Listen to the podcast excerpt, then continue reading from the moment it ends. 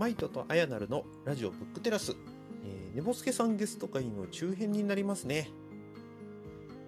さあ今回はだんだん話題が身近な読書の環境の工夫みたいな風に流れてっております。まあ自宅の中でどういった環境で本を読もうかもしくはどうやって本を保管していこうかという話で、えー、盛り上がっております。最後までお聞きください。じゃあどうぞ。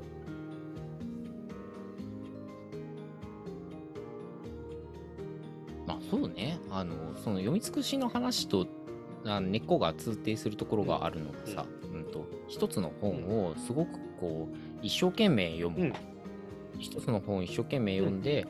えーと、それを吸収しようとするのは、もちろんよくて、読み尽くしの時はそういう気持ちでやった方がきっと楽しめるんだけど、読んだ後だよってその読んでる最中じゃない時で言うと、やはりその別に読み尽くした本、なりなんなり、今までのあの二十歳なら20年、はいはい、みそじなら30年の、その人生の積み重ねがあったすごいこうなんだろうなその英語的な意味でのコンプレックスな自分の中に一つそのエージェントとして、あの参入されたもの、うん、なんかそのブレンド具合というか、はいはい、今まであったものと、うん、あの新しいのが入ってきた時のブレンド具合みたいなものがその今まで知ってたものと反発し合ったりとかするのか、うん、知ってたものがなんかこうより深まったのかみたいな、あのなんかそういうのをふとこうね、あの、本は本。だから本は一つの自分の外にあるエージェントなんで、まあ自分としては、まあそれを、それと対話しましたっていうことを踏まえた、こう、読語の楽しみって結構無限にあるよねっていう。いやだからそれがね、多分好きになれると読書って多分まあ読み尽くしの話しといてあれだけど途中でも多分相当楽しいはずなんだ、うん、本当はね。うんうんうん、あの読んだら読んだだけ。だ、うん、精読なんだろうな。精読って深さのことを言ってると思うんだけど、うん、最後まで読むこと通読っていうね。通読したかどうかも割とあの気にされることだと思うんだけど、全部それはなんかあのどこまで読んだか、っていう読んだそのページ数も、その読む時に掲げた深さも全部連続的なものであって、えっと日じゃないんだよね。精読したかしないか、えー、通読したかしないか、じゃないんだよねって、その体験はあのなんていうか01で表すのは、あんまり実態に合ってない。そうそうそうそう。よねって感じはするよね。それはそれなりのっていうのが常にある。うん、あそうそう。今思い出したわ。前に、とある人に相談を受けたことがあって、うん、えっ、と、うんうんうん、読書メー僕、読書メーターつけて読んだ本に登録しますかっていうのでポチッと押すと、あのカウントが増えるのね。一、うん、冊読んだら一冊っていうふうになるんだけど、それを、その人は読んでる本を、なんか読み切った感覚がないんだけど、ページ数としては最後まで読み切った。だけど、確かに事実として読み切ったから、読書メーターの読んだ本登録とかポチって押したいんだけど、なんとなく押すことに違和感があるみたいな、そういう時どうしたらいいと思うって話聞いたんだけど、それはシステムに寄せちゃだめだって話をしたの。はははつまりそれは読書メーターのルールだからっていう、読んだ方でポチッと押すっていうのは。はい、それは読んだ人のルールで、これ読んだぞって胸張れるんだったら押してもいいし、とりあえず、読んだ読めたかどうかって感覚はまだつかめないのかもしれないけど、確かに最後までページはめくり切ったから、ポチって押してもいいし、どっちでもいいんだと。うん、読書メーターのルールに合わせなきゃいけないっていう認識だけは、多分違うんじゃねえのっていう話をしたことがあって。うんうんうんうん。あ、でも、それは道具と人間の関係性において主導権をどっちに持たせるつもりでいるか、うんうん、あの相互作用性があるから必ず主導権がどっちかにあるとは言わないけど、どっちに持たせるつもりでいるかっていうことで道具に合わせる方がいい時もあるし、ね、で読書メーターははおそらく自分の記録や、えーと、記憶の再生補助だったり、はいはい、あるいはそのモチベーション維持であったり、なんか本人なりに目的のその、ね、列挙、うん。しかも今、例で3つ出したけど、配分が人それぞれある。うんうんから、それに応じた使い方をするっていうことが崩れると、ちょっと変なことになるよね。そうそうそうそうそう。うん。そうなんだよね。ただまあ、こうやって、どっかそのさっき今の話でいうところの道具としてのそのルール付けみたいなのを見たときに、違和感を覚えるっていうのは、あの使う側としてすげえ大事だなという、その話聞いたときには思った。うんうんうんうん。そうだね。その時に、あの、改めて問いを突きつけられてるんだよね。そういう出来事があって初めて、あなたは量を求めてるんですか、うんって聞かれてるんだよね。うんそうなんだよね。何冊読みました、いうん。や、それは大事なんだけど、あの、その何冊読みましたみたいなものの意味付けは、やっぱり認知した側の人間が、あの何冊、あの活字の上を目が滑っててもいいから、通読したっていうことが、特定の意味を持つ、どうしても通読できないってことは課題に感じてるっていうステータスだったら、そのように使えばいいし、それをモチベーション維持のために使えばいいし、でそのためにかその読書メーターという道具がいてくれる。まあ、難しいとこはあれだよね。あの他人に見えるっていうことで、確率的な基準が一瞬気になっちゃうっていうのは、ちょっとね、まあ、人情としては難しいとこあるんだけどね。まあでもね、その認識があったのを、ちょっと無理やり数に寄せて飛び越えたのが多分10年ぐらい前の僕だからね。うんうん。うん。それがだからその時は必要だったんでしょそうっていう。そうそうそうそう。で、一生そうかどうかって別にうん保証しなくていいし、うんそんなん自分で勝手に決めれへんことだから、ね。そうそうそうそう。そうなんだよね。なので、そのルール付けをちょっと自分の中で変えたいなっていうのがあるんで、再読っていう方向に多分今年後半向けようかなって思ってるんですよ。はいはいはいはいはい。なるほどね。今なんか、再読っていうキーワードで、ポポポッとこう思い浮かぶうん過去の対戦相手っているの？対戦相手って本を対戦相手？って言っちゃうけど。対戦相手？ああ、本のこと？うんああ、本のことか。まあ、基本的には北方健三と、うんまあ、山岡宗八とかっていうふうに、そうそうたる歴史小説作家がだーって出てくるんだけど、まずは。あ著著者目線、まあ著、著者の軸で出てくるんだ。うん。おーなるほどね。そういうさ、あの、まあ、これなん、なんで聞いたかに、そんな大した意味はないんだけどさ、あの、はい難しいのが、蔵書整理ってさ、再読ってなった時に途端に、うん。自分の持ってるものの検索性が問題になってきたりするんだよね。ああ。著者ならうん背表紙に書いてあるけど、うんうん著者じゃない場合とか、うんなんかあんな本あったなみたいな あるね。パターンで、あるね。感想を漁ったところでわかんないうんみたいな、本棚の整理の仕方とかって、癖出ねえってめちゃくちゃ出るよ。ね、出るよ、ね。出る出る出る。なんかああるポリシーみたいな。ああ、だから、あの、これ、ブックトラスで前話したけども、1軍、2軍、3軍とかに分け、分け、プロ野球。でもそれってさ、検索できるわけじゃない？あ、だからほら、た1軍、2軍、3軍ほであって。ら棚棚に入ってるやつの1軍、2軍、3軍まで数絞ってるから、だからそこ見れば、ここ3軍でもうすぐ多分これ、手放す候補なんだなっていうふうに分かるようにはしてる。ああ。再読しようと思った内容が3軍に思い当たるっていう場合に、でもそれが1軍だったのか2軍だったのか3軍だったのか覚えてる？あ、それは覚えてる。あ、覚えてる覚えてる。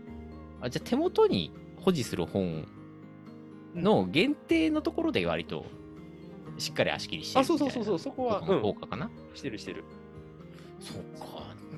ね、これね、なんか配信の中で言うのもなんだけど、すごい悩みなんだよね、整理の仕方。へえ、へえっていうか、まあ、ジャンル。で分けるか、はいはいはい。サイズで分けるか。はいはいはいはい。1軍、2軍、3軍みたいなのがあるのは分かるんだけど、で、引用する可能性があるっていううん。ことで言うと、やっぱ背拍子がこっち向いててくれた方が、まあ当然いいんだよねって積んでるけど、結局積んではいるけど、あの、あと、今自分はこの本に対してどうどうだったか。うんうん。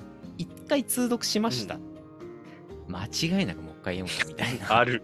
本ある。とかねっていうのをなんか別格に置くとなると、またサイズとは軸が変わってしまうなるほど、そうだね。はいなんか文庫はなんかこの本棚には前後2列で入れられるんだけど なんかな、で机からの近さで言うとなんか、はいはいはいはい。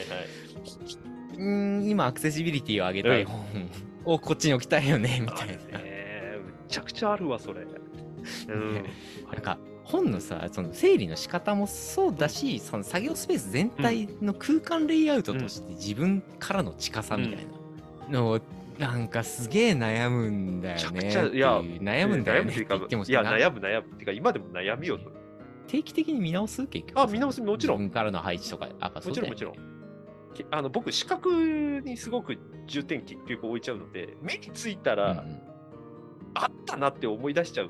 だからそれで覚えてるって反面もあるけど、目についちゃったら、それを読まないか読むかっていう、そこで悩むっていうシチュエーションを作ってしまうので、なるべくもう読まないだろうなっていうやつは、もう視界に置かないようにとかって、そういう工夫すらする。あーなるほどね。そっか。迷いが生じるっていうかあの一日に何万回も選択してるから選択疲れみたいなことが起きてしまうああ、そうそうそうそう。はい。そうそう。あのそれだよねメンタリスト DAIGO が言ってたあのウィルパワーの話なんかまさにそう。うんうんうん実際その選択すること自体1回が大したコストじゃなくても、まあねなんかずっとそれだとねそう。いや、これ、ねこれ、ここだけでエネルギー使うのもったいねってもうよく思ってたもん、昔は。だよね、広い家に住みたくなるよな。でも広い家に住んだら今度はもう認知の限界が来るからね。なかった時ショックだもん、今度は。そうよね、だから目録作る羽目になってっていう。だから、自席から目録が見れるようにしなきゃいけなくてっていう。いや、それ、それなんかもう本本筋からずれてるよ、この行為がみたいになってくるから。あーそっか。なんか金持ちはそういうとこハッピーなんだろうなって勝手に思ってたけど、金持ちはもうちょっとぶっちぎってその目録を作ってくれる人を雇ったりするか、それを自動化できるぐらいリッチじゃないと、うん。あんま幸せじゃないんだね。なるほどね、うん。もうそれもそうだし、結構その、なんていうかな、研究者の部屋とか、まあ、別邸とかで作ってそこに本を固めてるとか、多分ね、生活と分けてる人もいれば、もう生活の一部にしてる人もいるし、うん。これはね、人によってだいぶ違う。そうね。あのお聞きの皆さんどうですか？本は生活の一部にしてます？分けてます？あのご自身の癖を語るだけで多分盛り上がれますよ。だいぶ盛り上がるよね、これ。ね、あの一回こうなんか生活の中でパッと本を手に取れるように工夫をしてるみたいな話をあやなるさんがしてたことがあるじゃん、でそれはどっちかというと馴染ませるパターン、うん、そうそうそうそうそう。で馴染ませるべき本とそうじゃない本うんが、なんていうかいつか読もうみたいなものは、いつも目につく場所にあるとプレッシャーになるじゃないみたいなそうなんだよ。馴染ませる目的のはずが、プレッシャーの対象になってくるんだよ。変貌するんだよ、顔つきが。ねこれ辛いんよ、本当に。ね、だからなんていうかあのライフハックのあのもう一歩先っていうか、そのなんだろうな洗練させていくと、なんかそういう話も出てきたりして、なんか盛り上がれるうん。ネタとして非常にあるよねある。あ自分こうだわとかいう話をねそうそうそう。言い合うだけでもすげえ面白そう。そう、だからプチ書斎を作ろうって新書が昔あって、それ読んでマジでプチ書斎作ろうかと思った。もん。トイレのところだけ絶対読みたい本を置くとか、はいはいはいはいあと部屋の中にもその本読むためだけのスペースを臨時で作れるようになんかちょっと工夫をするとかっていろんな工夫書いてあったけど、マジでやろうと思ったもん、一時。ねでもなんかねそれもでもやっぱ個人の,、うん。あの認知スタイルと、その家のレイアウトとでその時のやっぱライフステージとかにも行っちゃうからね、確実的な答えがないからきっと盛り上がれるネタなんですねそうこれね。ましてやほら今コロナの後でリモートワークとかやるようになって自宅で仕事するようになると、あの、うんうんうんみなんていうかなちょっとあの時聞いた時はちょっと変だなと思ったんだけどし自宅で仕事する時もスーツ着て仕事する人とかいるのね。ああなんか着替えろっていうライフハックあったらしいね。あそうそうそうそうそうの気分切り替えるためそうにね。結局だから自分はモードとしても無条件にやっぱり切り替えてるからあの仕事モードにやっぱり切り替えてる。時は服装から入るっていう儀式をしないといけないっていう人たちがいたって話聞いた時にでそれなんか自宅でするしし仕事必要するあんのかなとかって思ったけど今考えるとなんかわかる気がする、うん。それ。あの本を読む環境と同じだもん、言ってること。うんうんうんうんうんそうなんだよね。これ、やっぱ、リモートワークと同様に分かれるよね。分かれる。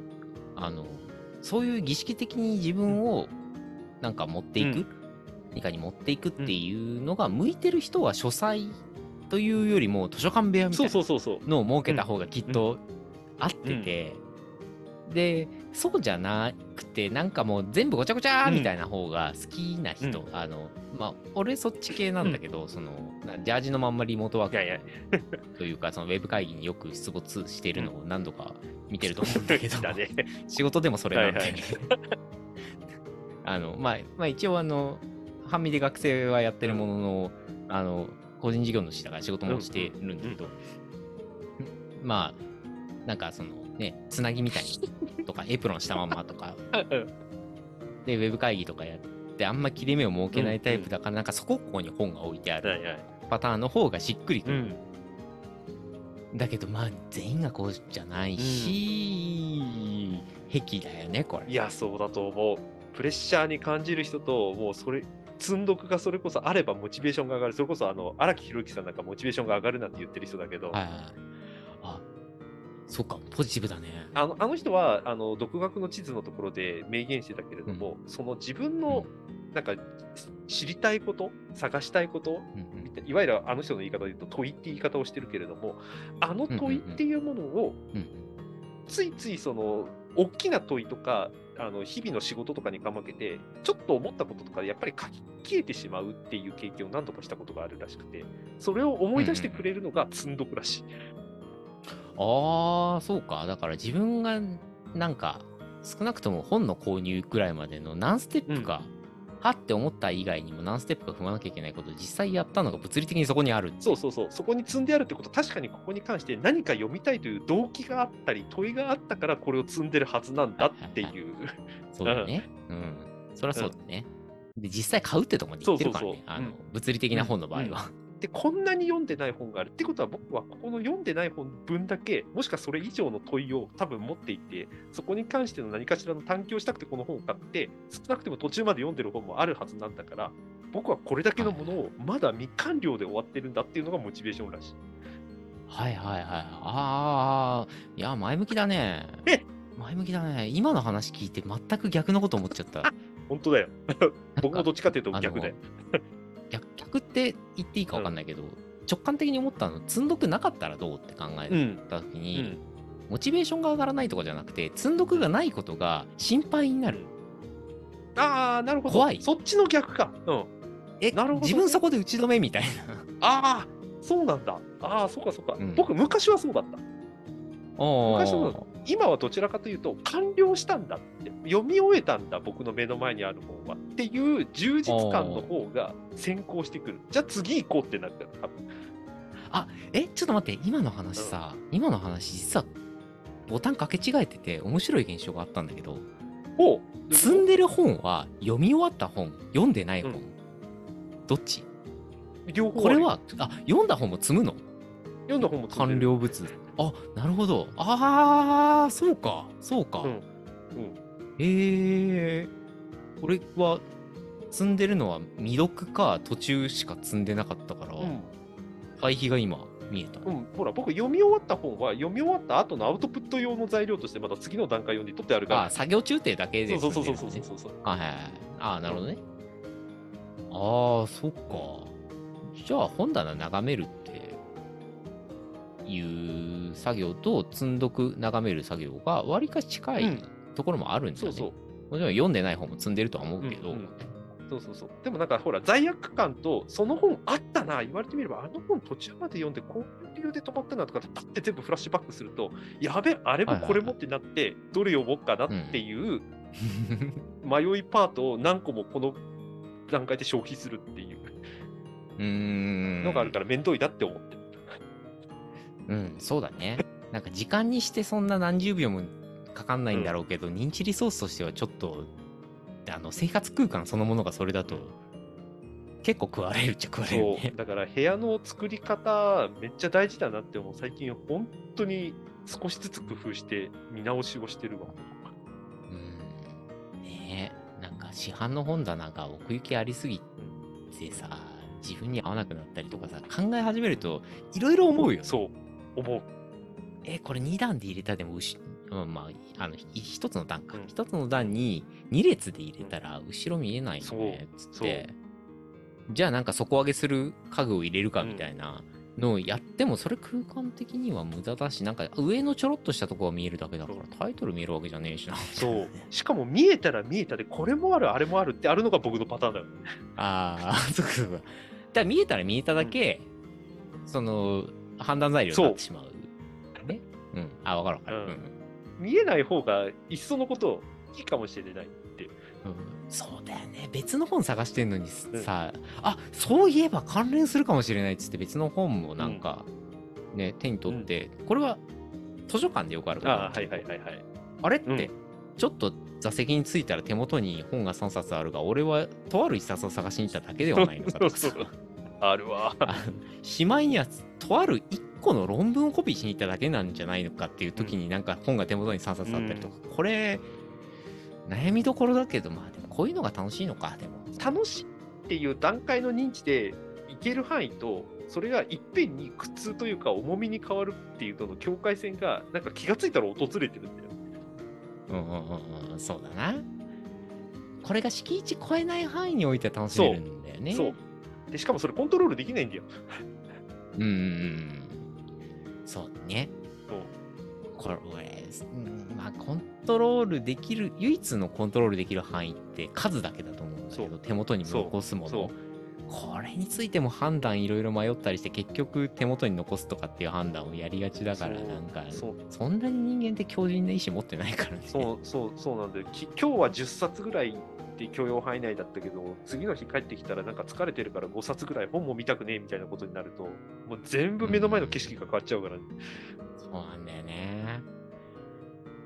あれなんかこれさ、空間的な本の付き合い方のフェティシズムの話になってる。これニーズある？これ。あるある。多分あるよ。なんか、ね、多くの読者の方、あ、多くのリスナーのはい方は、ね、あの、どうやったら読書好きになれるかとか、その、好きじゃないんだけど読み通す気があるんだ、どうしたらいいかみたいな、なんかそういう感じかなって勝手に思ってたんだけど、大丈夫かな？大丈夫、大丈夫、大丈夫。あの、積んどくの勧めはやってるけど、あの、うんそれが全てだと思ってない。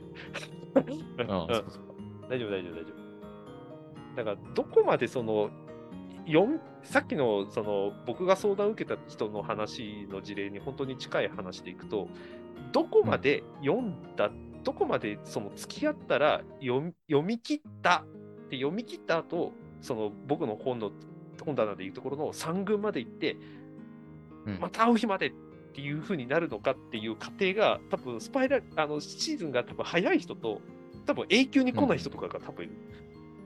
あー、なるほどね。うん。多分一周かけても読めねえ本とかって多分それでしょう、きっと。あ、そうだね。本の種類によって、その、ローテーションを例えばするとして、その1軍、2軍、3軍でもいいし、えっ、と、そうじゃなくて、もう残す、売る、うんでももちろんいいんだけど、なんかね、そこで、中途半端なポジションにいるなっていつも思うのが、リファレンスになる本。ある。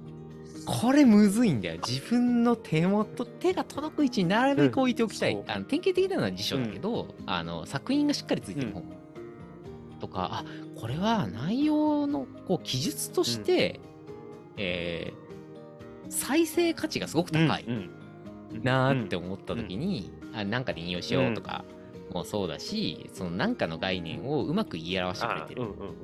みたいなのとか、あの、えーさもなくば、自分のすごく興味のある範囲の、あの、ハンドブックだったりとか、うんうんうん辞書ではないけど、うんうんハンドブックあるあるあるある。これ、いつ手放すんだろうって、すごい自分に対して謎なんだよ、ね。謎。謎っていうか、もうなんか残すことと自分のなんか、なんていうかな、キャリア的なものとかがなんか結びついちゃうんだよね、これがね。ああ、そうだね。だからキャリア的にいらなくなるステージがどっかで来たら確かに売るかもしれない。って思ってるんだけど、そのルール設定してんだけど、そのルールが適切かどうかもなんか分かんなくなってくる途中から。そうなんだよ。あのさ、実例として今、まさに目の届く範囲に1メートル以内にあるうん本。これ、買ったの、修士の頃なのよ。で、俺が修士の頃って、14年とか前なのよ。はいはいはい。で、その後、サラリーマンやったり、うんう個人事業主やったりみたいな感じで、あの研究を再開してるんだけど、今また使ってるから、ああ、あの時見誤らなくてよかった、みたいうんな。とか、その、その真隣にある本は、この間っていうか、まあ、数ヶ月前、あの、別のポッドキャスト、まあ、あの、伊丹とやってる、毒にも薬にもならないラジオ。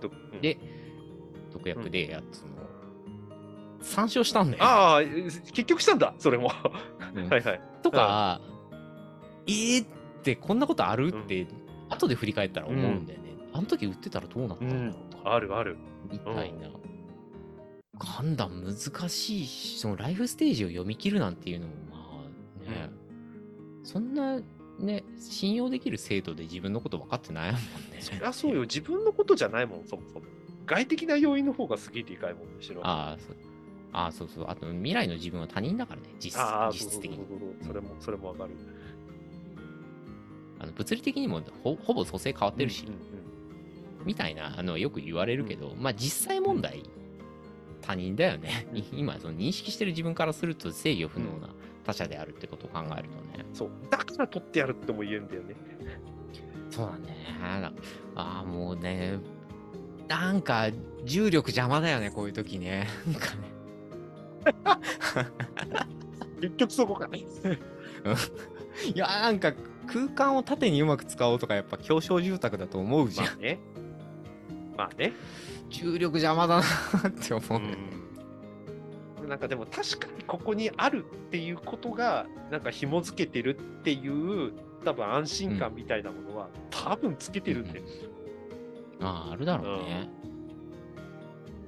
あとなんかそれも、その日々、さ、その、まあ、認識に上がるかどうかっていうのを別として、えっ、と、人間って意識に上がったもんだけを情報処理してるわけじゃないので、えっ、と、生きかで提示された、つまりサブリミナルね。で、提示された文字の意味すら分かってたりとかすることあんのよって本当に実験やったから、マジでそうだったのよ。で、それ考えるとそこに置いてあって、あの視界の端に捉えてただけでも、それの意味情報を視覚的にこうインプットしてアイデンティティの一部にしてたりとかすることあるなって感じをしたよ、うん今そうわ。かるわかる。だから本棚の並べ方、それこそアメリカの事業家とかがよく言ってるのは、本へ本棚の並べ方見ればその人がわかるって言ってるのって多分そういうことなんだよね。あーうわー見られたくねえ いや、でもこれでも、これは見られでもたくねえ見られたくないの反面、成長の実感の話と捉えるのであれば、案外うん見せちゃった方がいいっていう場合もある。ああまあそうねなんかね棚っていう場所に収まりきってなくてなんか結構あらゆる壁面スペースが本になってしまってるので、本棚だけ見せろって言われたらすごい見られたくない状態なんだよななるほど、そういう構成か。はいはいはい。あの今ここ手の届く範囲にも山が4つか本の山うん 4, うん4つとか積んであったりうんして、これはただ仕分け前だから積んであるみたいな。まあここ見られたくねえな、そんなんな。やだ、恥ずかしいな。ああ、なるほどね。これはだから本棚を見られても大丈夫な人とは結婚しても大丈夫みたいな、なんか、これも一つの、なんだろうな、ライフハックかもしれないよね。まあ、それもあるかもしれないし、ほ なんかその本との付き合い方を本棚で結果証明しちゃってるっていう、そっちに結びつきかねないよ、どっちかというと。そうそうね、なんか偉そうなこと言ってるけど、だいぶ雑な付き合い方いしてるやそうそうそうそうそうそうそうそうそう。って話になりそう。うんだって平積み用タワーとかちゃんと買っちゃってるからね。これ雑に扱う気満々だよね。そうなんだよね。で、別にそれを雑に扱ってるっていうつもりも本人はないんだけど、でも見た目そういう風に扱ってんじゃんみたいな。視覚的に見たら雑なんだよね。そう。自分なりの情報空間の捉え方を割と体現してるなとは思うけど、なんかその認知的なスキーマみたいな。うんうんうん。のを体現してるなとは思うけどね。ああそうね。そう。だから僕最近本読むのもなんか自宅で読むにしてもその場所を根本的に変えるとかねうんうんなるべくその自自分の部屋で仕事となんか書き物と読書とかを全部いっぺんにできる気がしないから、うん。うんもう本読むときはもうパソコン全部パチって閉じてもうこの机を読書専用にしてやるとかね、なんかそういうふうにはなるべく工夫はしてる。わかるわかる。パソコン確かに俺も本読むときスリープしてる。うんそうあと、なるべく、あの、スマホを完全にこう、電源オフまでやっちゃうのは、なんか緊急連絡時まずいかもしれないから、そこまでしないんだけど、あの、わざと充電するっていう、別にこう、自分の手元から遠くにある、遠くのそのケーブル用意しておいて、充電するっていう名目をわざと作って、自分から距離取って、PC スリープして読んでるわ。そう。なんかね、そういうふうにね、気がついたら、ちょっとその専用風景に、そのことだけやるっていうのに、視覚的にやろうっていうのは最近すごく意識してやってる。ああ、大事だね。これはでも、すごく有効。有効って何をもって有効かって、その本と向き合いたいならばなんだけど、目的意識次第なんだけど、あの、読書しているという動作、身体動作が好きな人は別にそこまでしなくていいんだけど、でもちろんそういう人いるはずだし、うん。いても全然おかしくないし、あの、マイトさんの、なんか、最初にこう、トークテーマとして、俺に送ってきた箇条書きの中にはそもそもなんで本読んでんのっていうのがあって、えーこれへの回答は、本という物体が好きだからっていうところから始まっちゃってるみたいな あのがあって、あの、だからそういう人っていいるから、ななんだかそういう人は別にそこまで神経質にならなくてもいい,、うん。いいとは思うんだけどね、なんか中身とこう向き合いたいとか。著者とあの戦いたいっていう人うんうんは、まあ今みたいなのがありだよね。うん、ありだと思う。あのそれこそ戦うっていう表現を使うのであれば、ね、あの片手間で戦いますか？みたいな、そういうことにもなるからね。たまに片手間で勝てる相手がいるっていうのが、なんでもねえや。なんでもないです。はい。いや、いるよ。いるよ。いるよ。なお前相手だと5%ぐらいでいいかとかって言って筋肉なんかムキムキにする、ね、メガネのサングラスの人とかいたけどさ、某某アニメでさ。ああ、ね、某弟ね。そうそう、某弟いたけど、そういうやつ。それはできんよ。今のところは。うん。まあ、あんまりそういうのを、こう、自宅に招き入れることも減っちゃってくるよね、だんだん。そのさっきの、あの、ここうじゃないかなっていう、その見立てがすごく立つようになったようなうん発達段階においてはね、あんまり5%でお相手できるような方をわざわざそうね、自宅に招き入れることはそんな多くなくなったよね。それはそうだと思う。なんか、なんだかんだ言いながら、もう、残り何読むかも、なんとなく意識したりするしね。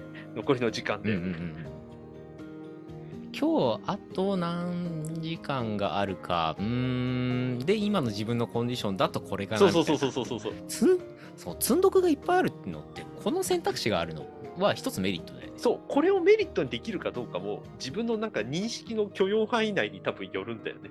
ああまあまあそうか。なんか一個にドーンっていうのが好きな人も当然いそうそうるからそうそう。そう。ね